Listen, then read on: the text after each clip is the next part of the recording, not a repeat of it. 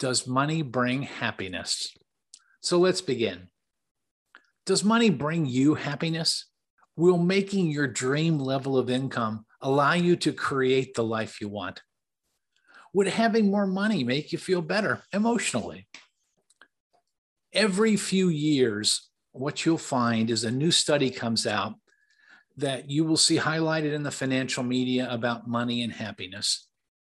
Many people have different opinions as to whether money can buy you the life and the love you desire. Welcome to the Financial Verse Podcast. I'm your host, Harry Stout. This podcast is dedicated to improving your financial wellness. Our focus is to educate and inform about all aspects of money. We seek to reduce the financial anxiety, stress, and drama you face daily dealing with money. Thanks for joining us. Welcome to the Financial Verse Podcast. I'm Harry Stout, your host. In this episode, I'll be discussing one of the great philosophical questions about money Does money bring happiness? So let's begin. Does money bring you happiness? Will making your dream level of income allow you to create the life you want? Would having more money make you feel better emotionally? Every few years, what you'll find is a new study comes out that you will see highlighted in the financial media about money and happiness. Many people have different opinions as to whether money can buy you the life and the love you desire. So let's take a look at some of the studies.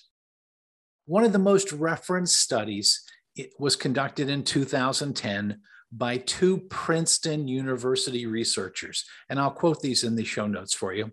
The study found that people tend to feel happier the more money they make up to a certain point. And the researchers determined that point to be about $75,000 a year per person. The study basically concluded that how people felt on a daily basis didn't improve as they made more than $75,000. But their life satisfaction or how happy they were with their life overall did improve.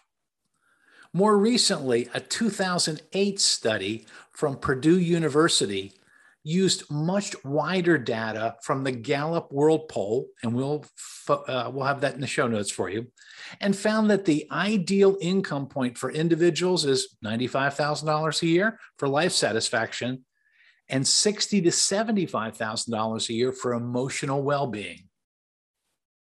What this study found is when people earned more than $105,000 a year, their happiness levels decreased.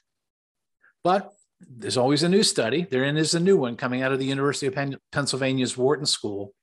It says that people's well being does rise with the amount of money they make, even beyond $75,000.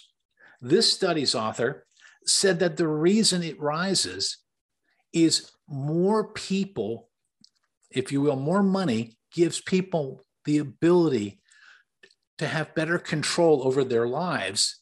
And that's really important to them. So you see these various studies that are out there. So, what are my thoughts? My thoughts are that, um, and they come from my own life experiences and not from an empirical study. I don't have a study I can point to. To me, financial happiness is positive cash flow every month being free of consumer debt. We all know how expensive that is. Helping your parents in their old age, I found that to be incredibly satisfying. Being able to help my children get started in life, get them off and through the independent adult program and off and running. And lastly, is to enable organizations I care about to deliver on their charitable mission. So that's those are my that's my definition of financial happiness. So let me summarize today. What is financial happiness to you?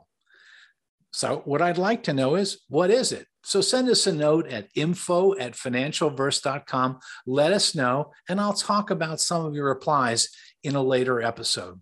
So that's it for today, and we look forward to our next session together. Thanks for listening today. The Financial Verse podcast is brought to you by Better Wealth. Better Wealth's mission is to unlock intentional living by helping you better manage your money. To find out more, go to betterwealth.com. If you like what you've heard today, please rate us on your podcast service and forward today's program to your family and friends. We would really appreciate it. To learn more about the Financial Verse, please visit financialverse.com.